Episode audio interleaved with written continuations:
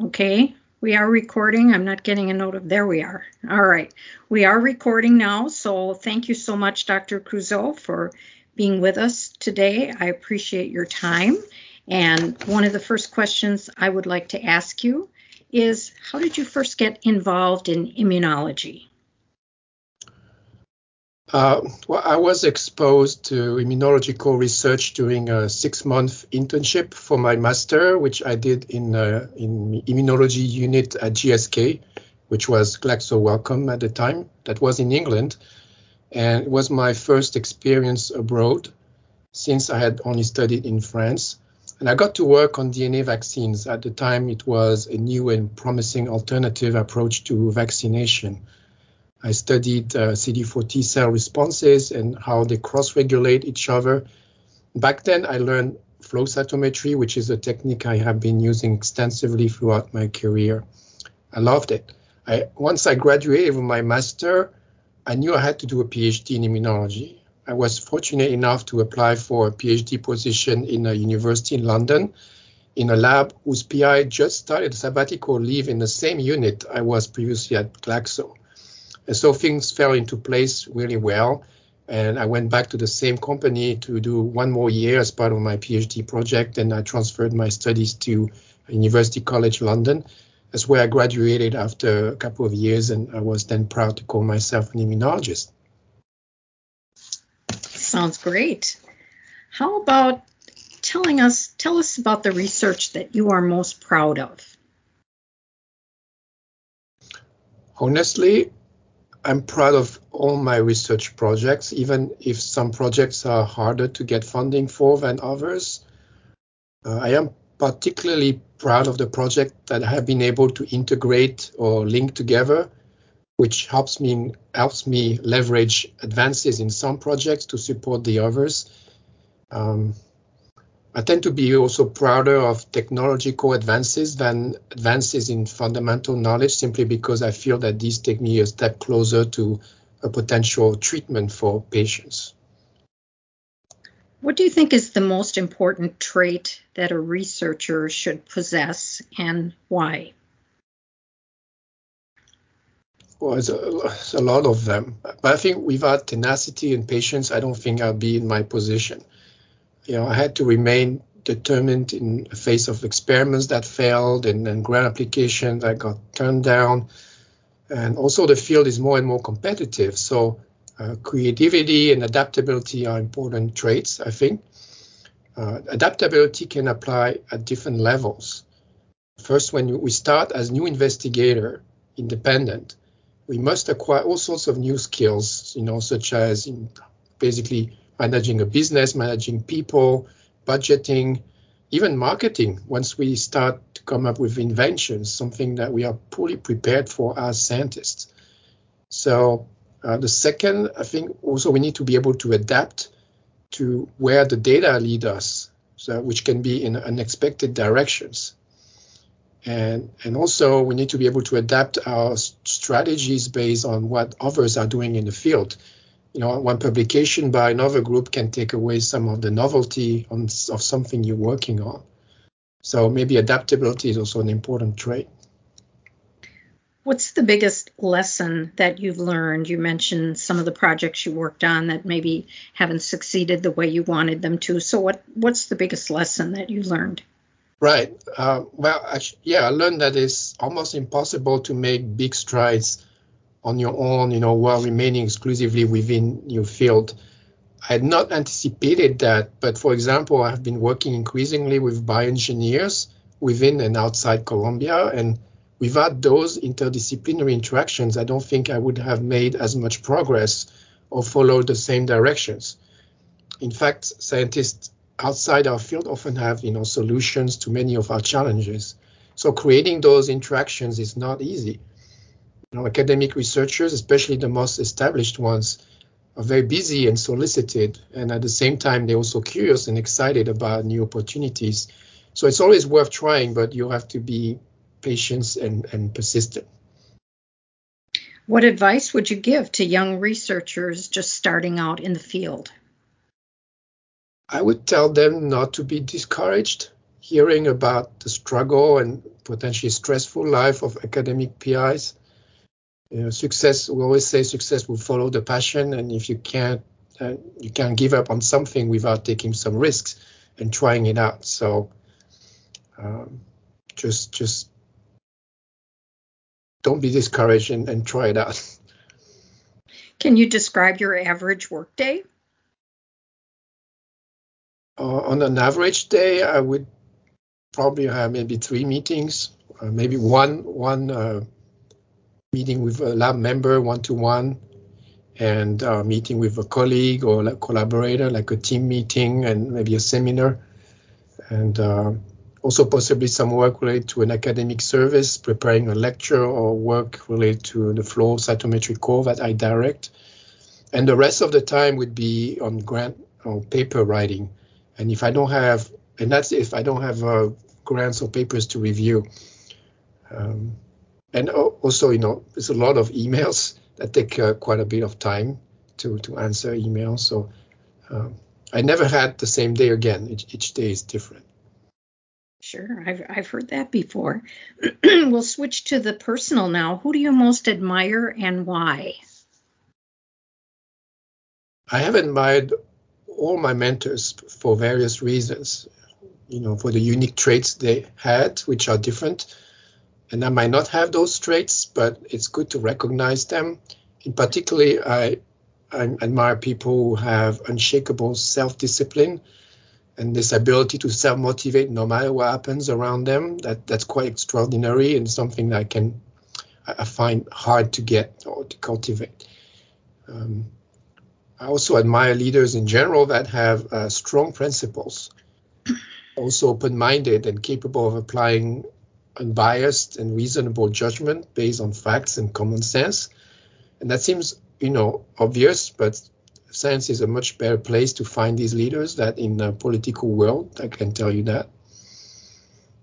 You mentioned motivation before. Uh, what motivates you to work hard? having a dedicated team is one great source of motivation.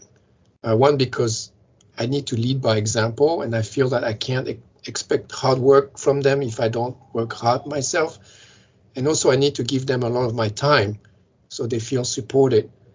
And hard work is measured not only in uh, intensity, but also in the number of hours you put in. And that you, you know, you have to be generous with your time. Uh, and also, making progress on a project or just being recognized for your work and dedication is always a source of encouragement to work hard. Do you have a favorite time management tool, something that helps you keep organized, stay organized? No, I'm not that sophisticated. I, I use my Outlook calendar a lot and everything is scheduled there. That's all okay. I have. How about vacations? Do you have a favorite vacation spot, somewhere you enjoy going, traveling to? Yeah, I mean, there are two really. One is Hawaii, although there's harder now from from the East Coast. Uh, I've been there many times. It's one of my favorite spots on earth. It provides, you know, great combination of relaxing time and adventures, beautiful landscapes. Uh, but now, you know, the second one maybe is uh, visiting Europe by car. And I say by car because there's always something interesting with it, a short driving distance. We have uh, you know, so much to experience in terms of historical sites, natural beauties, and also regional cuisine. So it's, it's so much more dense in Europe than in the US, you know. Mm-hmm. Do you have a favorite beverage or drink? Not in particular. Uh, I have an affinity for fruity green teas, which is what I have in my office, but otherwise, um, I like um, sweet wines and bubblies and tropical cocktails. Sounds good. Uh, how about hobbies? What do you like to do when you are not working? Uh, so in the summer, we'd like to go for a hike or go on a bike trip as an escape. Um, living in Manhattan, you know, we, we don't have a car, but there's a, lot to do around the city, and it's also easy to get out by train and explore the countryside outside of New York City. Um, but on cold or rainy days, uh, if I'm not working, what I like to do is a different kind of research. I've been passionate about genealogy since I'm a teenager, and I enjoy this just like doing a huge puzzle. You know, when the furthest you go in time, the fewer clues you get, and get to complete that puzzle. At which point things get more hypothetic. But it's you know, as going as far as the early 1600s and learning about the life of uh, my ancestors centuries back is to me exciting and rewarding. And in the process, I got to meet distant cousins around the world too. Very interesting. Mm-hmm. Now we're going to talk about FOCIS. Uh, tell me how you first got involved with FOCIS. I was immediately exposed to FOCIS when I came to the US, as my postdoc mentor was Dr. Gary Fathman, the founder of FOCIS. Mm-hmm. So I attended many FOCIS meetings, including once as a FC trainee. It has always been one of my favorite meetings where I got to catch up with friends and make new acquaintances. Uh, the science and presenters are always excellent uh, with the world's greatest leaders at the helm of the organization. How has FOCIS changed your world? What kind of an impact has it had? Well, yeah, well, I'd say first, uh, FOCIS has been one of the major conduits for exposing my research to people in my field. You know, I presented a lot of posters at FOCIS meetings. Mm-hmm. Uh, second, it has, you know, FOCIS has been progressively being recognized as the leading organization and meeting in translational immunology at the same time as my work has become more and more translational over the years. So I would not say that FOCIS changed my work per se, but FOCIS and my world are in a happy relationship, you know, hands to hands. If someone asked you, a colleague perhaps, why they should join FOCIS, what would you tell them? Well, if it's a colleague, if I and I did my job properly as an FC director, I hope my colleagues will know enough about FOCIS and what it has to offer. So after that, they still ask me why they should join. I would tell them that the membership fees are quite reasonable for the benefits afforded. And I would encourage them to attend the annual meeting once and see for themselves. And they also, you know, all these member organizations, there's always one that is a good fit for you. And when you are a member of one organization, you get also uh, cheaper, like you, you pay less fees, and the membership is cheaper for FOCIS. So now we're going to talk about your FCE. Tell us about the research that you're doing. If you ask about my own research, is it's on understanding how immune tolerance is failing in individuals with type 1 diabetes and how we can rectify this and allow the person's immune system to retake control of these rogue immune cells and block an autoimmune response. So one aspect of my research is, is more basic with modified animal models to investigate the role of certain genes or cell types. Another aspect would be on modeling the human immune system in vivo to study immune interactions and evaluate therapeutic approaches on human immune cells. And another aspect is more preclinical with the development and evaluation of therapies where we try to tackle barriers to translational to human application one by one as they come up. Um, but within the, the, F, the Columbia FCE as a whole, we have a wide variety of research in, in, basic translational and clinical immunology. Some of the strong areas are uh, transplantation and xenotransplantation, cancer immunotherapy, uh, infectious diseases, including COVID 19, and also neuroimmunology. We, we have a very large and diverse patient population here in New York City for clinical research. And some studies are powered by local organ donor networks Others study human immune cells with, with um, other organs that are grown from stem cells, often with uh, sophisticated chips. And then others leverage the latest tools in humanized mice to investigate function of human immune cells in vivo. So there's a lot of facets you know, to translational immunology here at Columbia. Do you have a vision or a dream goal for your FCE?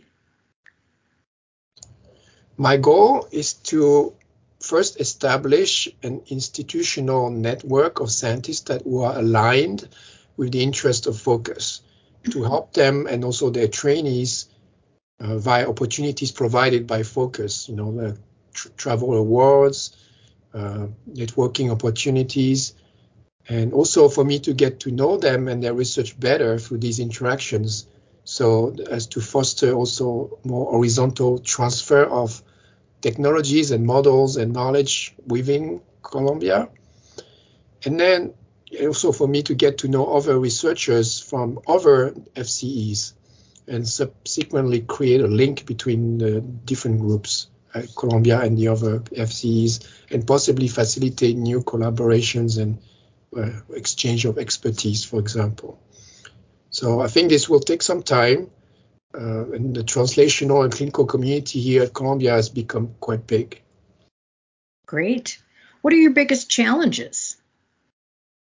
You mean to this, these goals? Yeah.